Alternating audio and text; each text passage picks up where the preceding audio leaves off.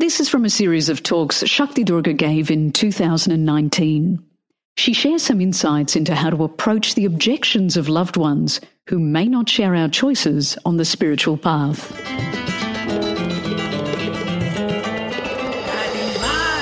Hi everyone, it's Shakti Durga, and welcome to this episode of the Soul Talk podcast. Each episode is going to feature some of the highlights from live trainings, retreats, online classes, and presentations that I've done around the world. If you find value in it, please text the link to the podcast to a friend or share it with your networks. I look forward to connecting with you soon. Namaste. Namaste. I'm Shakti Durga, and again, I'd like to share with you some ideas to support you on your continuing spiritual journey. Last time we looked at how sometimes the mind drives you crazy and you think, Have I made any progress? What's going on? And some tips for that. Well, today we're going to look at what do you do when your friends and your family think you're crazy and they give you a lot of pressure and a lot of pushback about your newfound spiritual interests.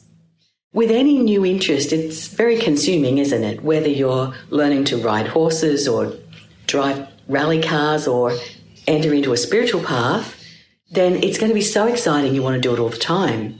This can be concerning to your friends and family who are not used to the new you, the new shiny you, the new resilient you, the you who no longer wishes to play power games and codependent games and who is finding themselves and not very amenable to being manipulated anymore. Very disappointing for a family if that's been their pattern. So, what do you do? So, here's some, stip, some tips to deal with this problem. The first one is I suggest you stick to your guns. If things are going well for you in your spiritual path, don't give it up just because someone else doesn't like it. It's your life.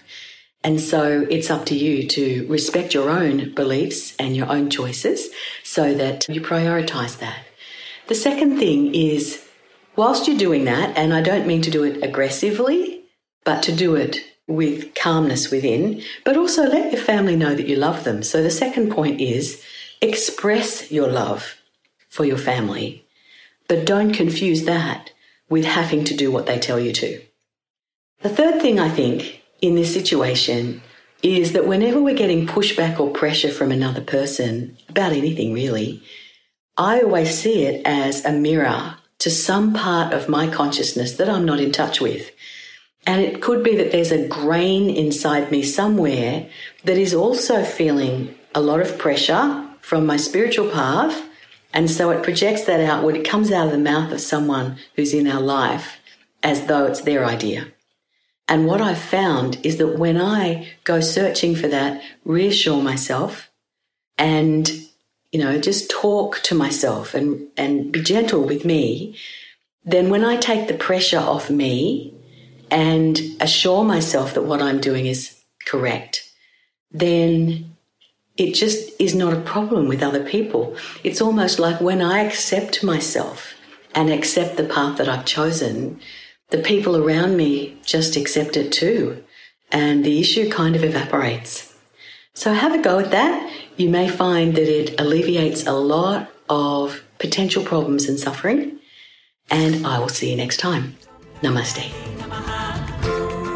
Thanks for joining me on this episode of Soul Talk. I hope the podcast has served you in creating a happier and more abundant life. If you've enjoyed the podcast, don't forget to subscribe rate and leave a review on your favourite podcast app. If you'd like to connect with me, head over to shaktidurga.com.